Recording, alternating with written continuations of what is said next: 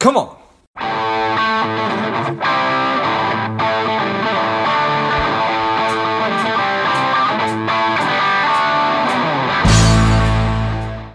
Welcome to Lifeblood. This is George G, and the time is right. Welcome to today's guest, the strong and powerful Brian Lee. Brian, are you ready to do this? I am. Thanks for having me on, George. Yeah, excited to have you on. Brian is a CFA. He is the Chief Investment Officer at Blue Zone Wealth Advisors. Brian, tell us a little bit about your personal life, some more about your work, and why you do what you do. Sure. So, so I'm a uh, I'm the Chief Investment Officer at, at, Blue Zone Wealth Advisors here in Los Angeles, California. So I, uh, you know, balance my time between um, you know finding good investments here in the in the stock market, and then trying to get to the beach when uh, when the weather permits. Um, and so the idea behind um, our firm, Blue Zone, is that there are basically five unique areas around the world that are considered blue zones. And what researchers have found is that people living in these blue zones have lived beyond 100 years of age uh, pretty consistently. And so not only have they lived long lives, but they've they've lived um, you know really stress-free, fulfilling lives. And so we took that concept um, in terms of just the blue zone philosophy and tried to apply it to your financial health and wealth. And so, you know, one way to do that is to generate excess returns in the stock market um, on a risk adjusted basis. And so, you know, that's kind of where I come into play. Um, and I try to deliver, you know, quality um, returns in the stock market for for our investors um, without taking on, you know, outsized risks and um, you know being very methodical about what um, companies we're going to invest in. Nice, appreciate that. Yeah, it's fascinating blue zones and I, I, forget where they are. We don't necessarily need to talk about that but it is it is interesting certainly and a lot of time and money's been spent studying those so. Yeah yeah and it's it's very interesting because there's so much focus on your your health and your physical health but you know there, there is a part of that to be able to say well we want to take care of your financial health and with not having to focus on your financial health you can then spend more time on your physical health and hopefully live to beyond uh, 100 years and be a centenarian. Yeah, I appreciate that. It's interesting, right? That there's, you know, some people are super passionate about investments, people like you. And then there's folks who are probably interested in understanding what it is that you're working on, but they don't want to spend a ton of time thinking about it and, and looking at it, right? Yeah, yeah. I think I, you know, from from my perspective, I try to keep um, you know my investment philosophy to to be pretty straightforward and simple. And so from a high level we focus on investing in high quality recurring revenue businesses with great balance sheets um, and companies that have monopolistic type characteristics that are not only um, you know that we see have growth but but can see durable growth in their business model, whether they're participating in some sort of secular growth in the economy um, or they're creating um, new addressable markets to participate in and expanding, you know, their their overall businesses. Yeah, I appreciate that. So, is there a certain size company that you say, okay, this is, or, or, or is it all over the board? This episode is brought to you by Money Alignment Academy. If you are looking for a financial wellness platform for your company, your organization, and your employees, check out moneyalignmentacademy.com or click on the link in the notes of the show. We try to be agnostic in terms of relative size, but just given the fact that we do focus on businesses that have large market shares and have a competitive advantage, it typically skews towards the larger companies. Um, however, there are some emerging companies that are really taking share in the, the new digital economy um, that can be considered smaller, but are showing you know really robust growth in terms of year over year um, not only top line but but uh, you know operating cash flow growth.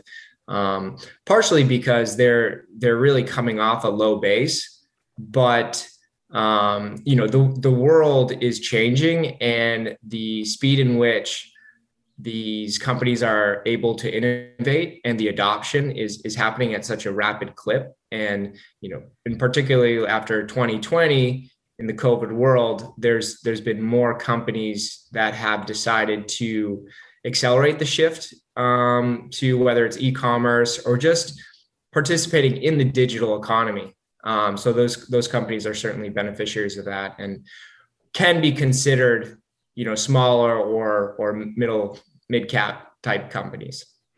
Yeah, I mean, I bet that there's just hundreds, if not thousands, of companies that are probably pretty significant players in this new digital economy that I've never even heard of. I didn't even realize existed. Yeah, so it's it's interesting. A lot of them, if if you paid attention pre-pandemic, they had very solid business models and were able to show really good growth.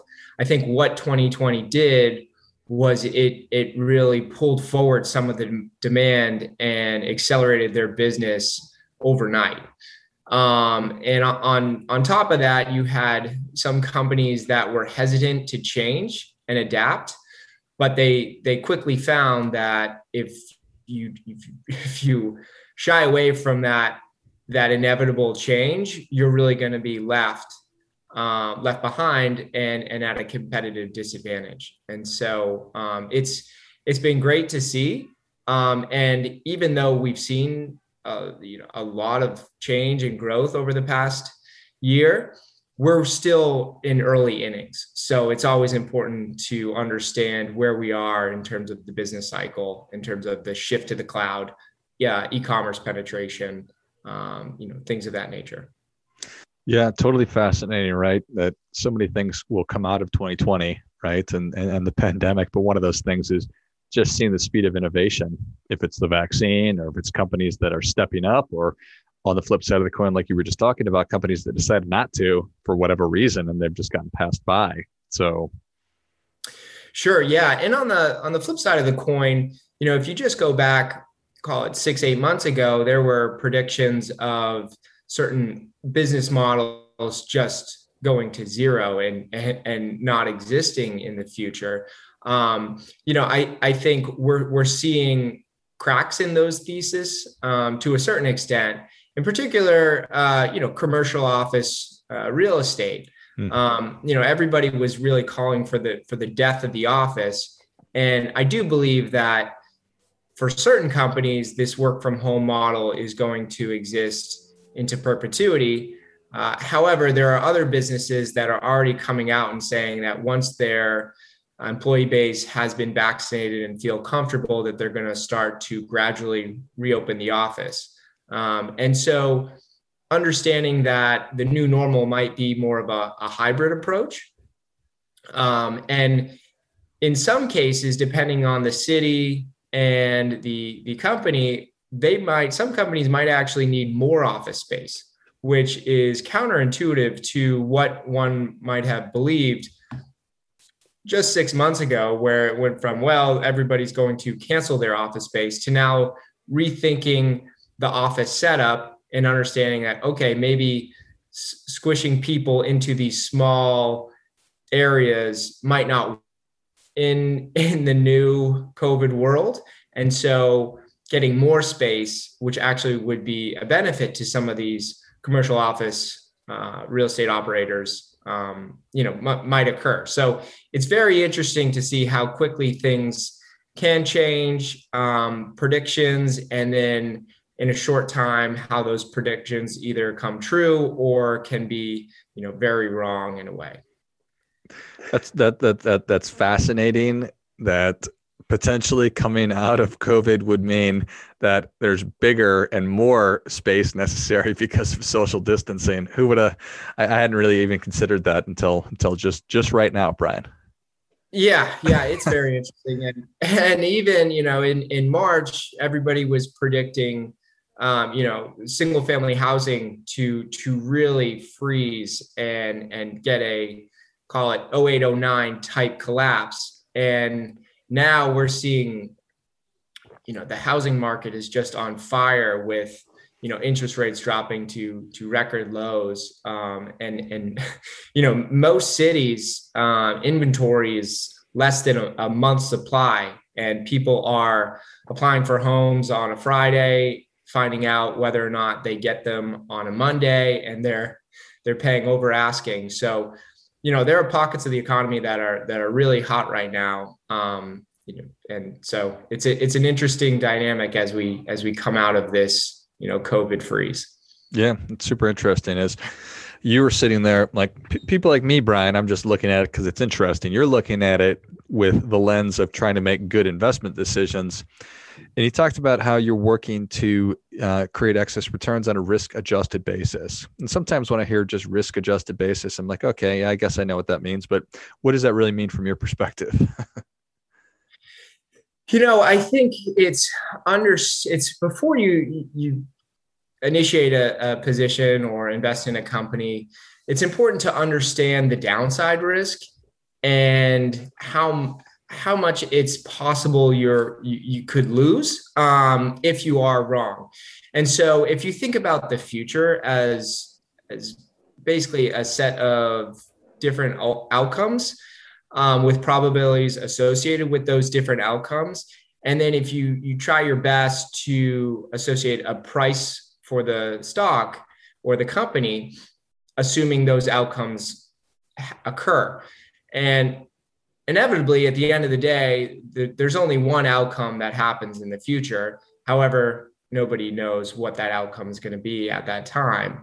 And so you can also think about risk in terms of if the dispersion of outcomes is, is wider, then the inherently the investment has um, slightly more risk to it.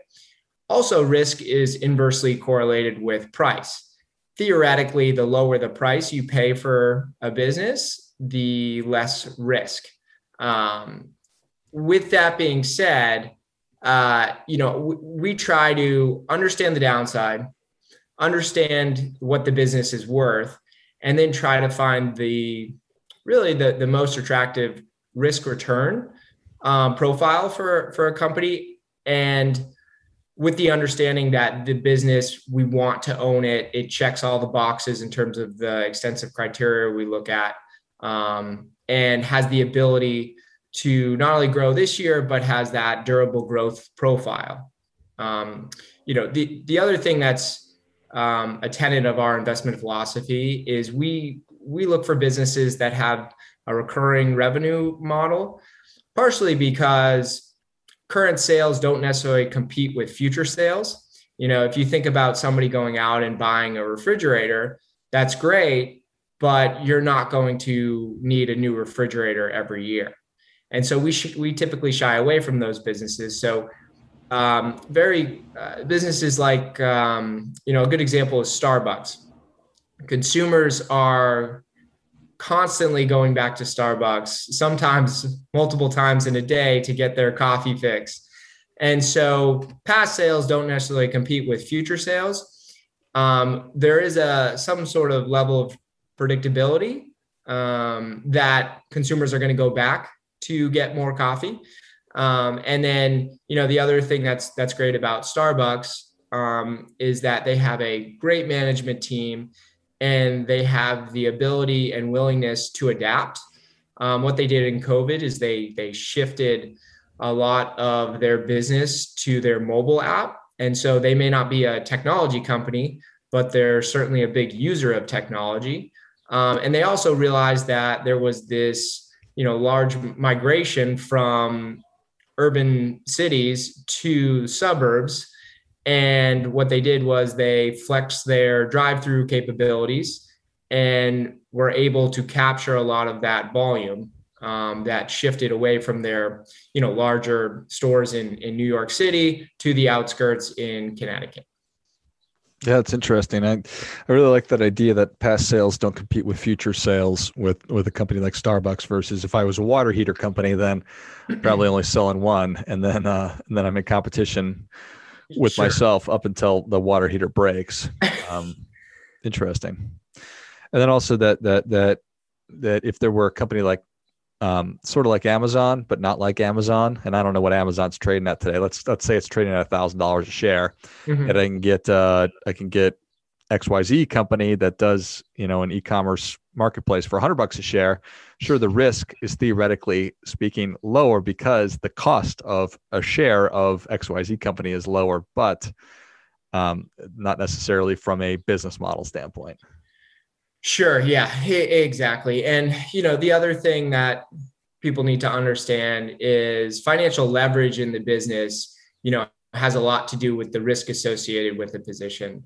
Um, and so if a company has a lot of debt on the balance sheet and ultimately can, you know, generate good operating leverage and sales performance, it will have somewhat of an amplifier effect on the equity value of the company. So you're going to see the share price move, um, you know, uh, more than you would expect on a equally uh, equal company with lower leverage. So that would benefit to the upside.